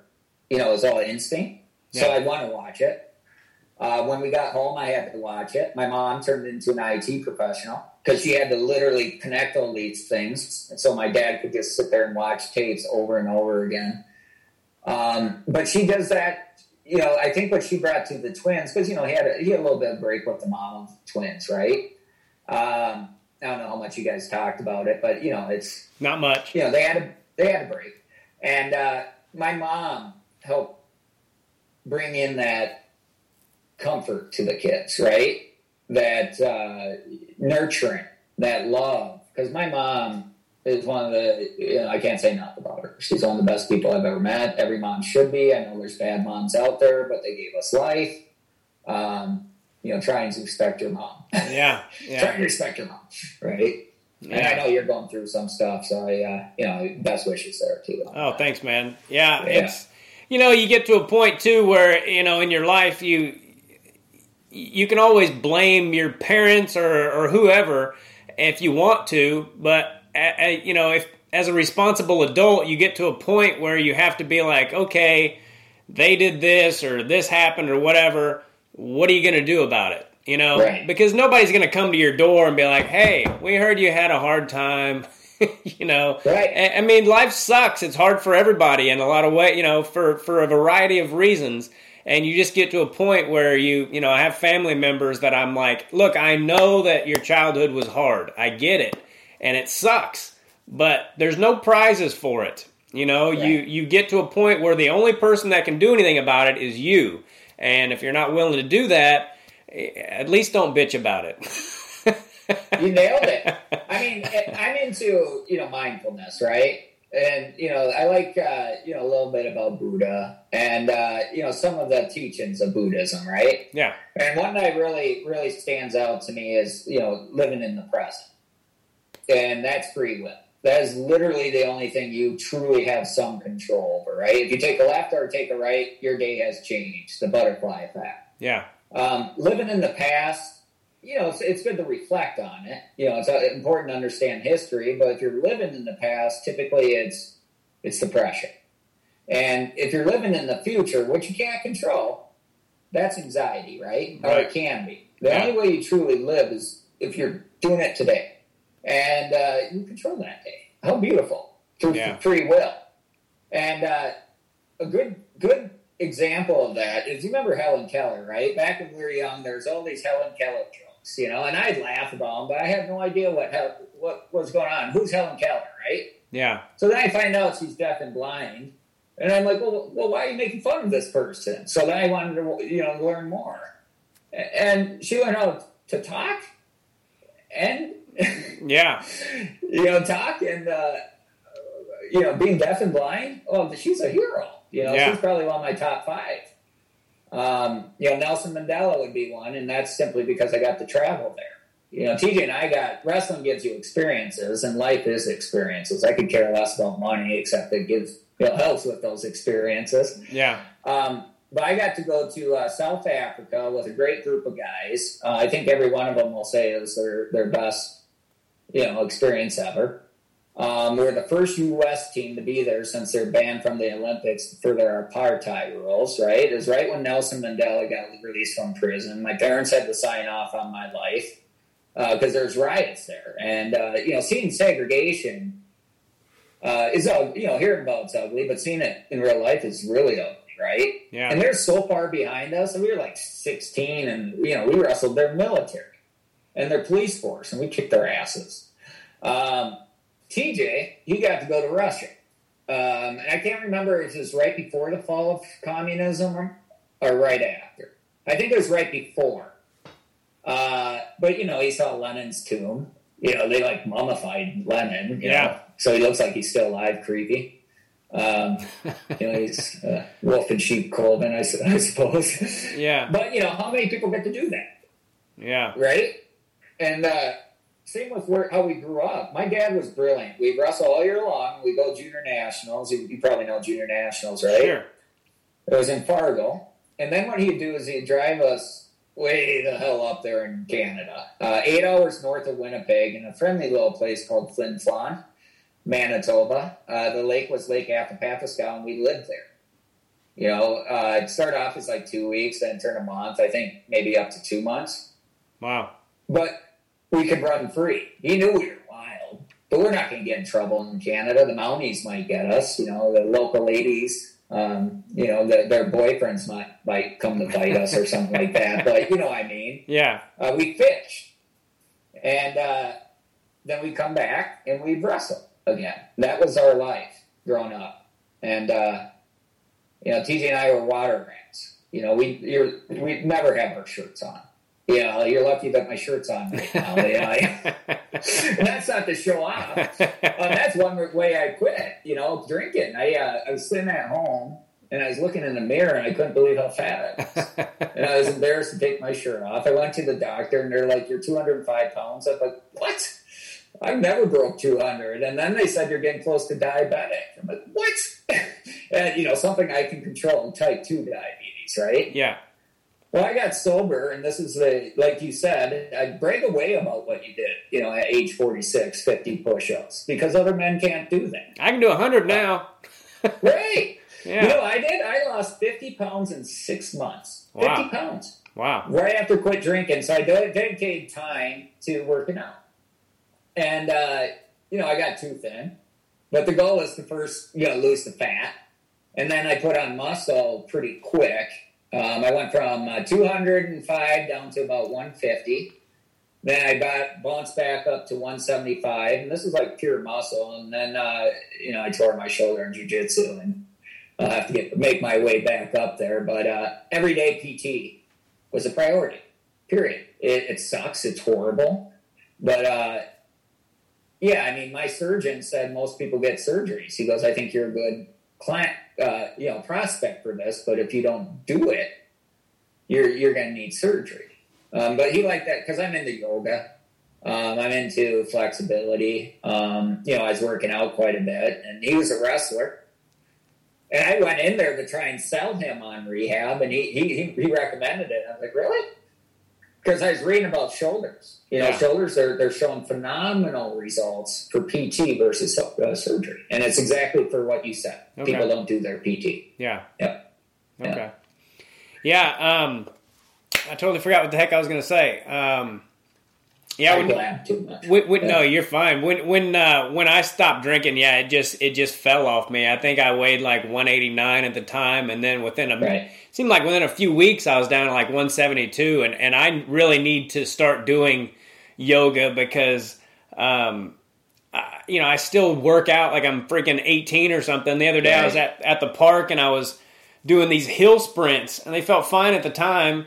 And then I'm done and all of a sudden my hip flexor starts hurting and I'm like, well, you, did you even stretch, you dumbass? You know, like, Right. what's Right. wrong with you? You know, I'll Right. work out for an hour and I won't stretch for 10 minutes. And, and that's the best way to, to stay young is to stretch. You know, it's such a simple thing. And, and uh, when I do stretch, I feel so much better. Um, and yoga's always been kind of slow paced for me, so I, I think I just need to get into it, just make myself do it until I get reap the benefits of it. Because it's not just about flexibility; it's about your breathing and all that, right? Yeah, so give it a try. I used to make fun of it. I, I kid you not. I'm like, you can't get a workout doing that. What the hell are you doing? Yeah, And, uh, you know, I threw my back up. And I've had tons of surgeries, tons of broken bones. Uh, the back scared me. And that's why I'm, you know, hoping for blessings for my brother because he's got a bad back. And you just don't mess with that, uh, that uh, you know, central nervous system. But I couldn't move. yeah, And, uh, you know, I throw out my back every once in a while. Mine's more acute, you know, so it, it paralyzed me for like three days. It wasn't, you know, anything I needed surgery, at least I hope not. But uh, I started doing yoga. Hasn't thrown back out once. nice. Um, I'm 45. I can do the splits. Um, I didn't. Re- I thought the same thing as you. And you can make it aerobic. You can make it mindful. Uh, one thing I do like is it brings you into the present when you're doing the slow yoga. Uh, teaches you that breathing. but more importantly, it's it's something you can do forever. Yeah. You know, I'm not going to be doing power cleans. you know, I don't do power cleans anymore. I do all body stuff. Besides, uh, you know, push ups, pull ups, sit ups. Yeah, me too. Uh, you know, dumbbells. you know. Yeah. Yeah. Um, I, I kid you not, you'll love it. Do you know that? Do you watch? You follow? Uh, I'm sure NCAA wrestling still, right? Yeah, absolutely. You know that Oklahoma State guy, the you know the hothead, the AJ Ferrari. Oh yeah, yeah. It, yeah, he's built like a brick shit house, right? And you know, just a cocky Italian fella. And at first, I hated him, but he's got a fan base now, and he is a phenomenal wrestler. But when he won his title, he bragged about yoga, and he said, "I can do the splits." Um, boy, I wish I would have done this a long time ago. Yeah, me too. Yeah, so yeah, I, would say try it. You'll dig it. Use it as your uh, recovery day. Well, and, Um, and I think I, you know, like you said, the the whole living in the present thing, you know, that's um, that that's a skill that you have to like de- develop because it's easy to live in the past. It's easy to to uh, worry too much about the future, and Right. you know that they were talking, they were saying that that was Michael Jordan's gift. He could live in the present eh, moment better than anyone. He said, "Why would I worry about a shot I haven't taken yet?" You know. Right. And that sounds so simple. Well, just think that way. Eh, it's it's a it's something you have to work on. I feel like anyway. Um, to, You to can though convert, convert it to wrestling. So this is what I mean by uh, that. You know, wrestling's just part of your education, right? Um, I meditate every day. Um, I started that about you know two and a half years ago, every day. And you're right. It, it, it, you know, my mind wanders. You know, how you get back and breathe. Focus on your breath, right? So that's the most basic thing of uh, meditation. But I used to do that, but for wrestling. You know, I'd meditate or you know visualize what I was going to do in the match, and Yeah. whether it's a placebo effect or, or who cares, it works. yeah, Uh, any athlete will tell you it's what ninety percent mental. oh yeah, Yeah, so if you if you're working, and I I could argue that a little bit, right? You can't have you know some short little guy who has no wrestling ability, um, wrestling Brock Lesnar, and right, but you know, what I mean, it's Yeah. uh, the mind is so powerful, and uh, Jay Robinson, um, he pushes his guys pretty hard, and that's who I was underneath. And you know, he's military, special ops, Vietnam. He's a ranger, right? yeah, And so, so he kind of beat us up like that. But not only that, he, he wrestled, you know, he coached under Gable for 20 years. And so I think he's, he wanted to one up him a little bit.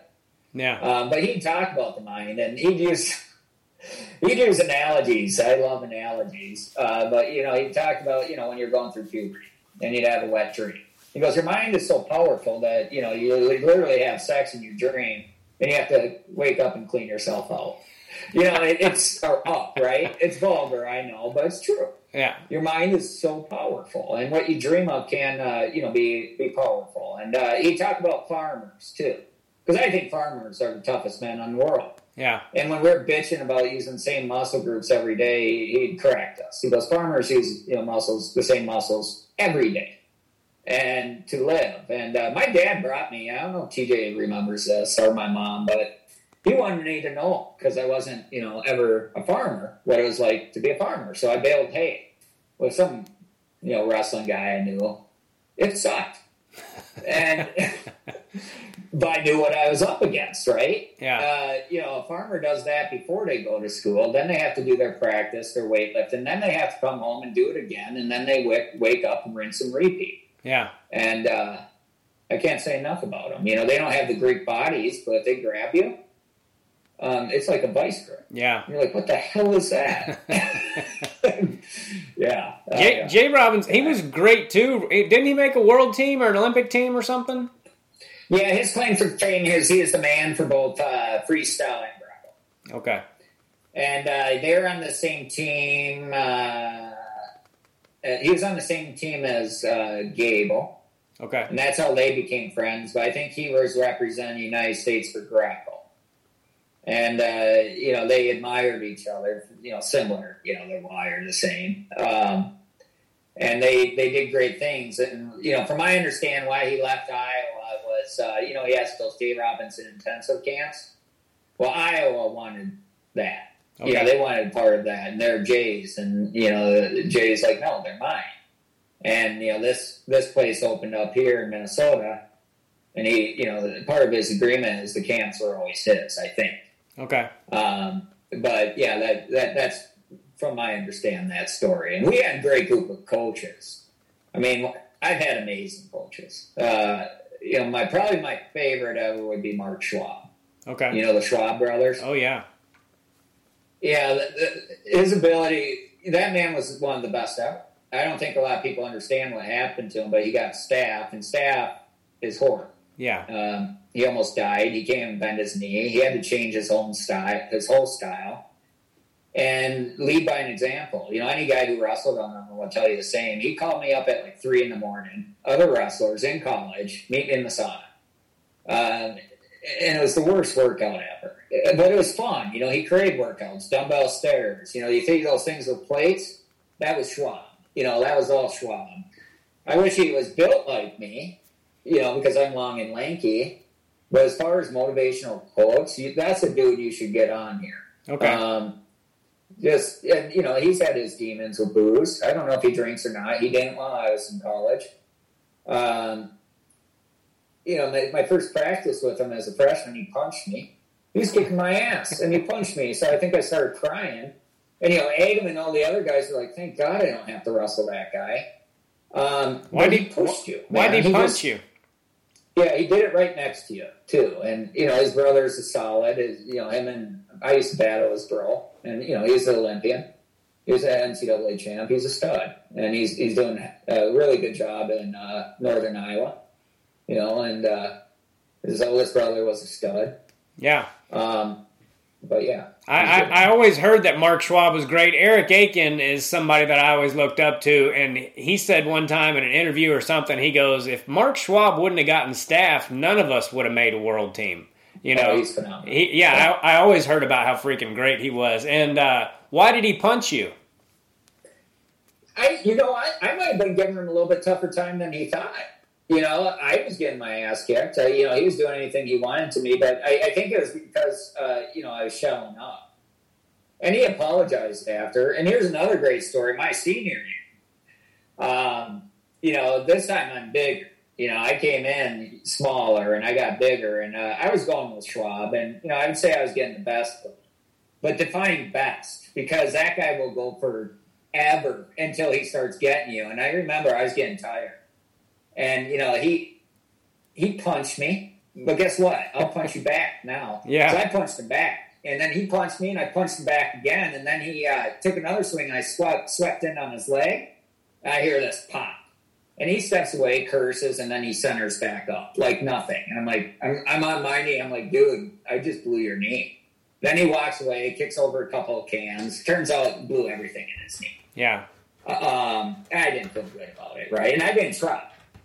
It was just he's so competitive. Yeah. He'd take us to the uh, you know the the gym like where all the college students work out, and you know they hate it because we'd go until we barked, you know, and, and sweats and stuff. And well, why are you sitting on that machine reading a newspaper? You know, get out of here Yeah. you know, let us use it for what it's supposed to be used for. But man, it was I didn't meet my what I, I could have or should have uh, in college. You know, and there's a number of things um, that got in the way, but uh, I wouldn't take that experience away for anything.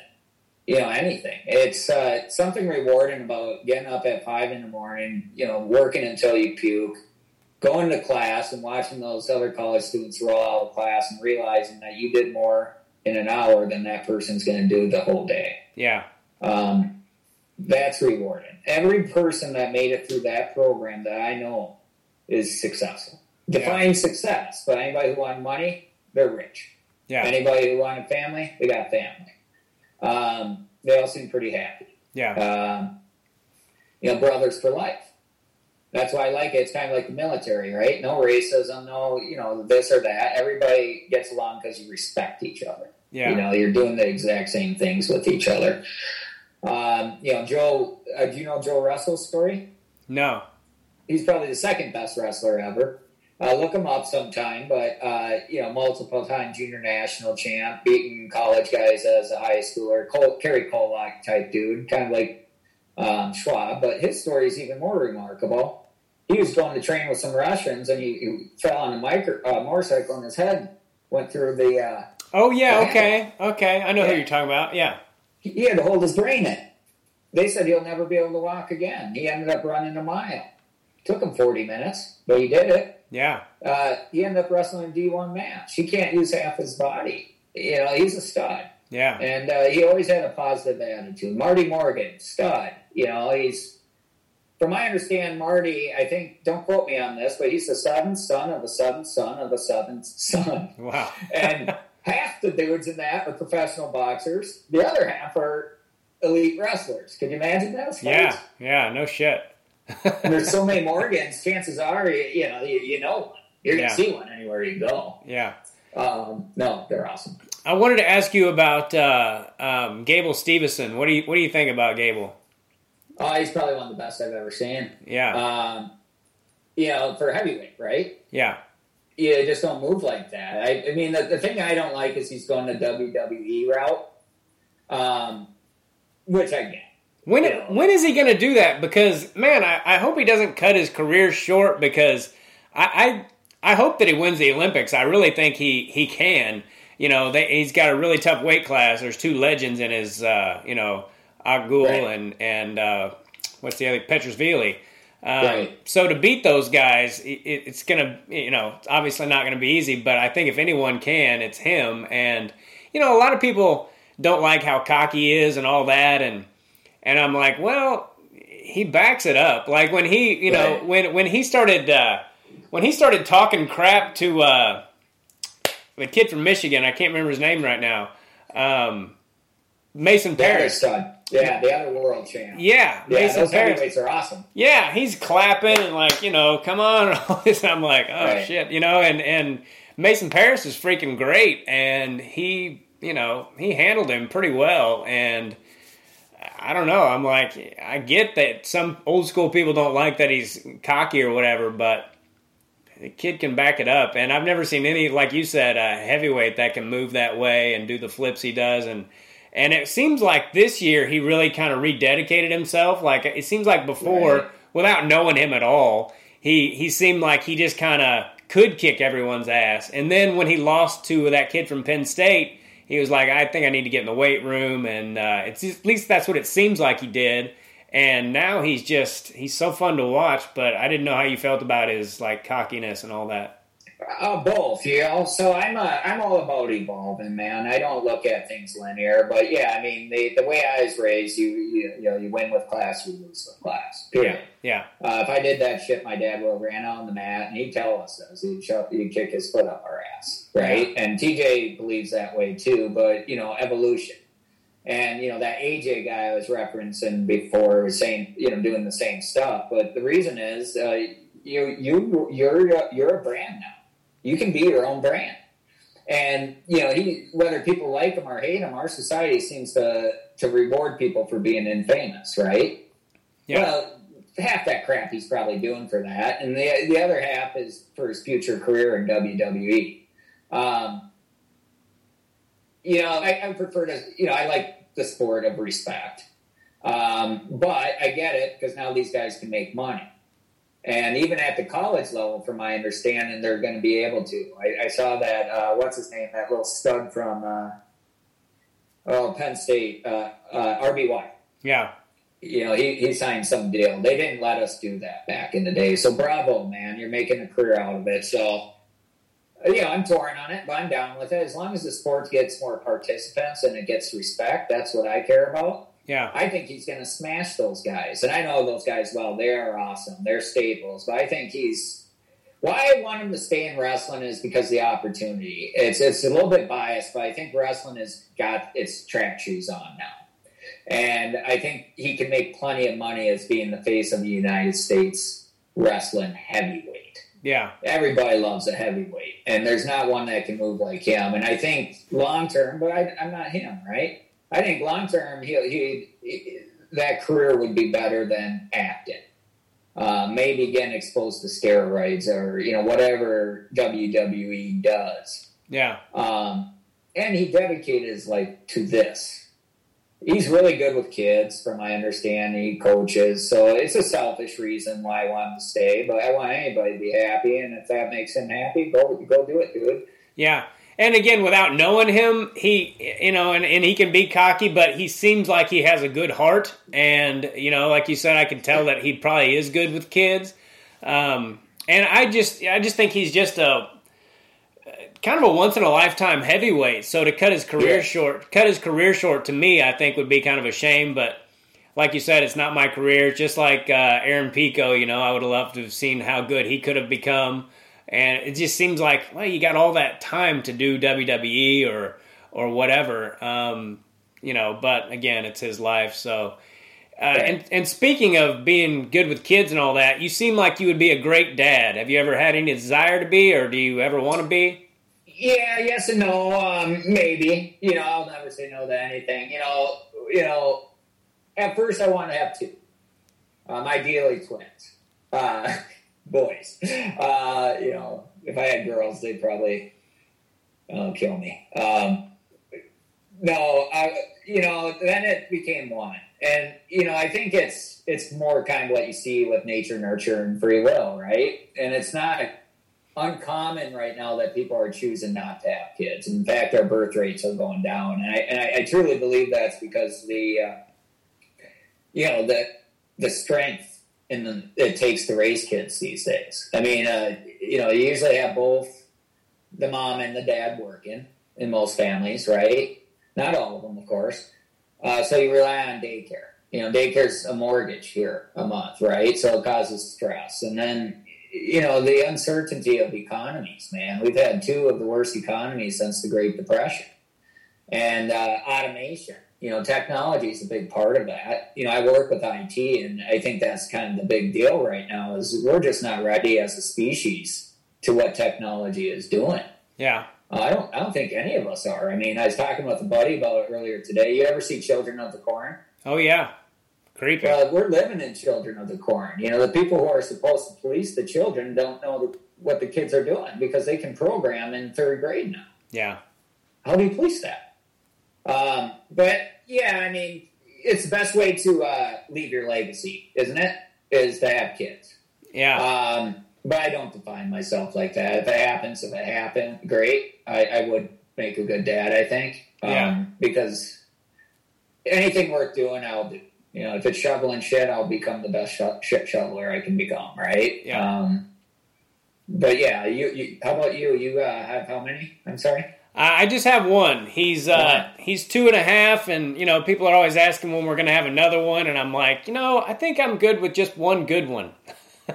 yeah, how, how old? I'm sorry. He's two and a half. So a little bit later in life, right? Because you said you're 46. Yeah, I'm 46. So I had him when I was 43, 43 and okay. a half, whatever, and uh, right yeah, I, I, don't think I would have been a good dad if I would have had one younger. I had too much shit I needed to work out and right. get and, and too much baggage to get rid of myself. Um, and and I would never tell anyone to have one or not, but uh, I, I, do think you'd be a great dad. And and thank you. And it, it does something to you, man. That uh, you know, especially now, like the first couple years, dude. Anybody who says it's not a lot of work is probably not doing it right. because it is right. a lot of freaking work. Um, and, and and the first couple years as a as a man, you know, I had these thoughts like occasionally, like, so you're the best thing that's ever going to happen to me, huh? Like, you know, like at three o'clock in the morning or whatever, you know, just like, God, this is so hard and it takes every ounce of everything you've got every single day. And, and women, I think, because they, they carry the kid for nine months and all that. So it takes a minute and don't get me wrong, obviously I loved him from the day he was born, but now he's starting to talk and get things and get over certain little fears and all that and it is so fun to watch and right. I just I just love him to pieces, man. I can't I can't hug him and kiss him enough and he do, he does this thing every night where I I put him to sleep almost every night and he and I started saying, "Can daddy hold you for just a minute before I put you in bed?" And now he asks me, "Will you hold me for a minute?" You know, and he doesn't right. know what a, he doesn't know what a freaking minute is. So, so I hold him for like yeah, I'll hold him for like five minutes and uh, right. and just just get that in, you know, because he's so active during the day that the only right. time he chills out is then. And uh, not I don't remember why I started talking about it, but he's just uh, it's just amazing, and uh, yeah. So and, and, you know you're still you're still young and healthy, and and uh, I'm not telling you to have a kid, but you would be great at it, and uh, you know. Thank you. And, and you've you've uh, you know, you've got great nephews, and I, I, really do look forward to watching their careers, dude. I, I can't wait. And I also wanted to ask you this about the twins. How did they decide who was Joel and who was Titan when you have twins like that? Do you know? Well, well, it kind of ties back to uh, the kids thing because I always like the name Tristan. Okay. And TJ's like, "Well, I'm going to name my kid Tristan." And I'm like, "What?" I'm like, "Wait a second! No, you can't do that." and it was cause uh, what's that movie with Brad Pitt? Um, God, it's uh, the two brothers fight. It's one of my favorites. Uh, I forget, but anyways, you know, one of them's like Brad Pitt, and the other one's a little bit more like me, TJ Ty, right? Yeah. Um, maybe I forget, but anyways, uh, no, I mean, you know, we're all most of us are TJs. I'm Ty Jason. I'm a TJ. Okay. Uh, there's three Timothy, so you know, nice. you know, you're you're in good company, brother. Uh, no, there's uh, Tim Timothy Joel, my dad, Timothy Joel the second, TJ, and then Joel is Timothy Joel the third. Okay. And then you got Titan, and uh, you know Titan. My name was supposed to be uh, Titus, Titus okay. John, I think from the Bible or something like that. Okay. Um, my mom thought it sounded like a big football player, so they you know they brought it down to Ty, which everybody thinks stands for something longer. It's not. It's Ty. Just Ty. T-Y. Yep. Um, which I get you know, my nicknames are my name longer, right? My friends call me Tyrone, Tyler, Titus, uh, Tidy. I don't know. I got a ton of them. My brother calls me Jamaica. Yeah. He used to be Tyson Jamaica Man. Now he just calls me Jamaica. You know, I got weird. We all got weird nicknames.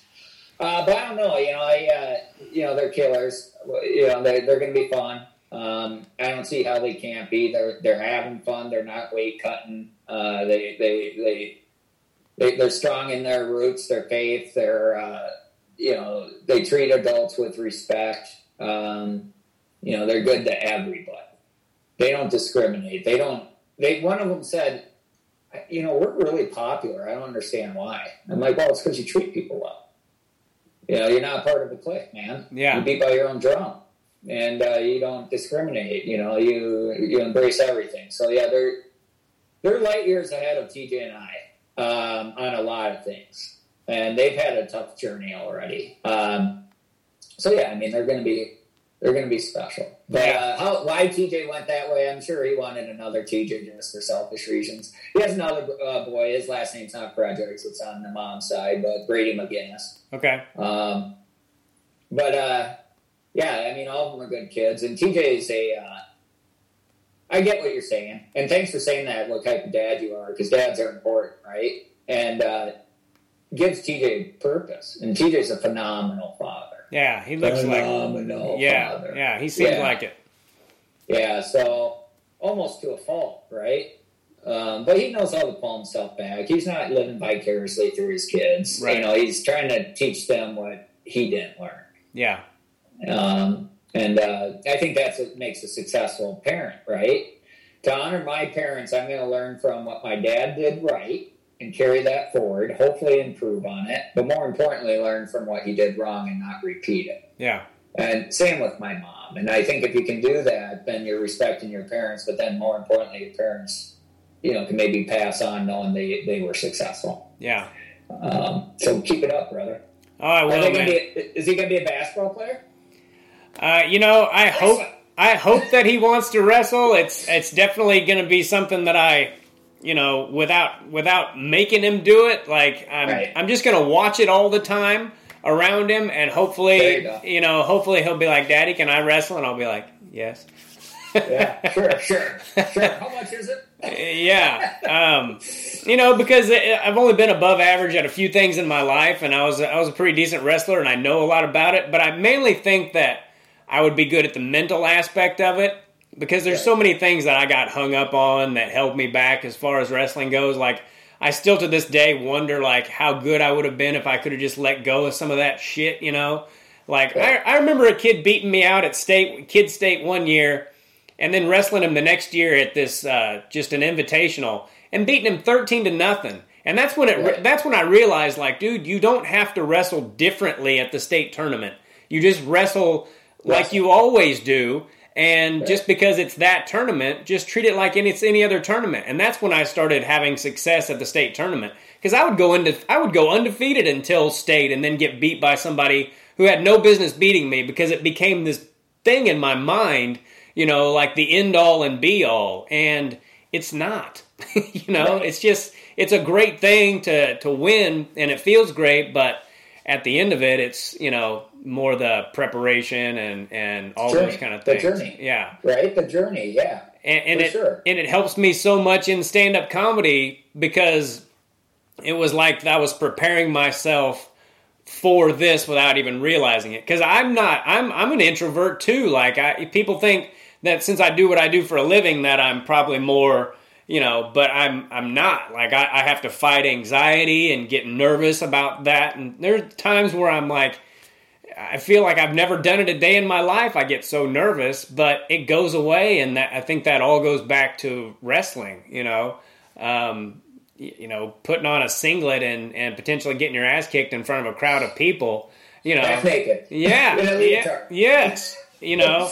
I, I'm kind of jealous of these kids now that sometimes they, they wrestle in that that's not singlets. I'm like, man, I was so self conscious about that shit when I was younger, you know, because the way I was built, like I always had lo- little little love handles, and I was never a fat kid, but I just hated that. I was always tugging on it and and all that, and it was like, man, I, these these little kids have no idea how lucky they are to to not, you know, have to wear those things.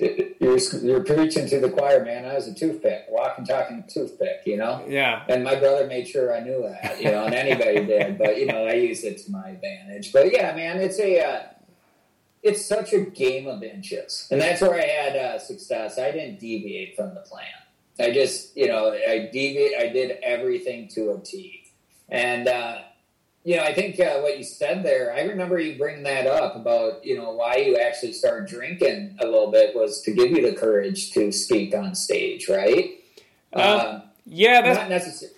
That's probably when I started. That's probably but- when I started abusing it. Um, Okay. it was always free and uh, you know i think one you know there was several things that led to me quitting but one once it was like a tuesday and and back then back when i first started it was common for clubs to be tuesday through sunday and now they're like wednesday thursday through saturday but anyway it was like a tuesday and i'm i'm half drunk and i thought to myself like dude what are you doing right now like it's not even the weekend and you're half Right. shit faced you know you're just getting drunk because it's free and it's a tuesday you know like you're gonna wake up be in your mid 40s have a full-blown drinking problem your career will have gone nowhere and i could just see the writing on the wall and i knew a lot of great comics whose career got ruined by it Oh and, yeah. and uh, so it, it's fortunately we've gotten away from it a little bit. You know, like comics used to just get hammered, and now it's Right. like uh, now that's pretty rare. People don't people don't do that near as much as they used to, and if they do, their careers cut short and and all those kind of things. So Mark my words, um, it will go by the way that cigarettes did in the future. Now, Yeah. alcohol is the only thing you consume that attacks literally every cell in your body. yeah, your hair, your skin, your body, everything, right? And you, you remember cigarettes used to be cool. Um, now you're, you know, they put you outside to be mocked, right? yeah, Um, if you tell someone you quit smoking, it's like, all right. You know what the first question is every time I, I tell people I quit drinking? Why? yeah, Second question, forever? yeah, And you know that's a nature problem, man. Our culture drinks too much. Period. And uh, you know you, you you hear the term. It's called uh, sober curious. I guarantee you that trend catches on. And uh, I don't try and preach to people. Like if you notice my Facebook, I try and explain things on how it affected me. You know how many people have reached out to me and said thanks. You know how many people have quit and not even for good. And that's what's interesting about that dry January or dry October, or do a month, right? Um, you don't recognize it because we do it so much, right? And uh, and society puts in front of your face everywhere. Okay, you want to go get breakfast? Have a Bloody Mary. Oh, you want to watch football? You know, let's have some beers. Happy hour. I can't even imagine being a comedian. You know, they probably throw everything at you guys. yeah, You know, cocaine, you name it, whatever fires folks up, right? yeah, um, booze. Uh, you know, it takes a, a certain level of discipline to to do something different than society. And I think wrestling gives you that. And, you know, it doesn't hurt to share that with folks. And, you know, what they're finding with those studies is that people who do 30 days, they get it. And some of them never drink again.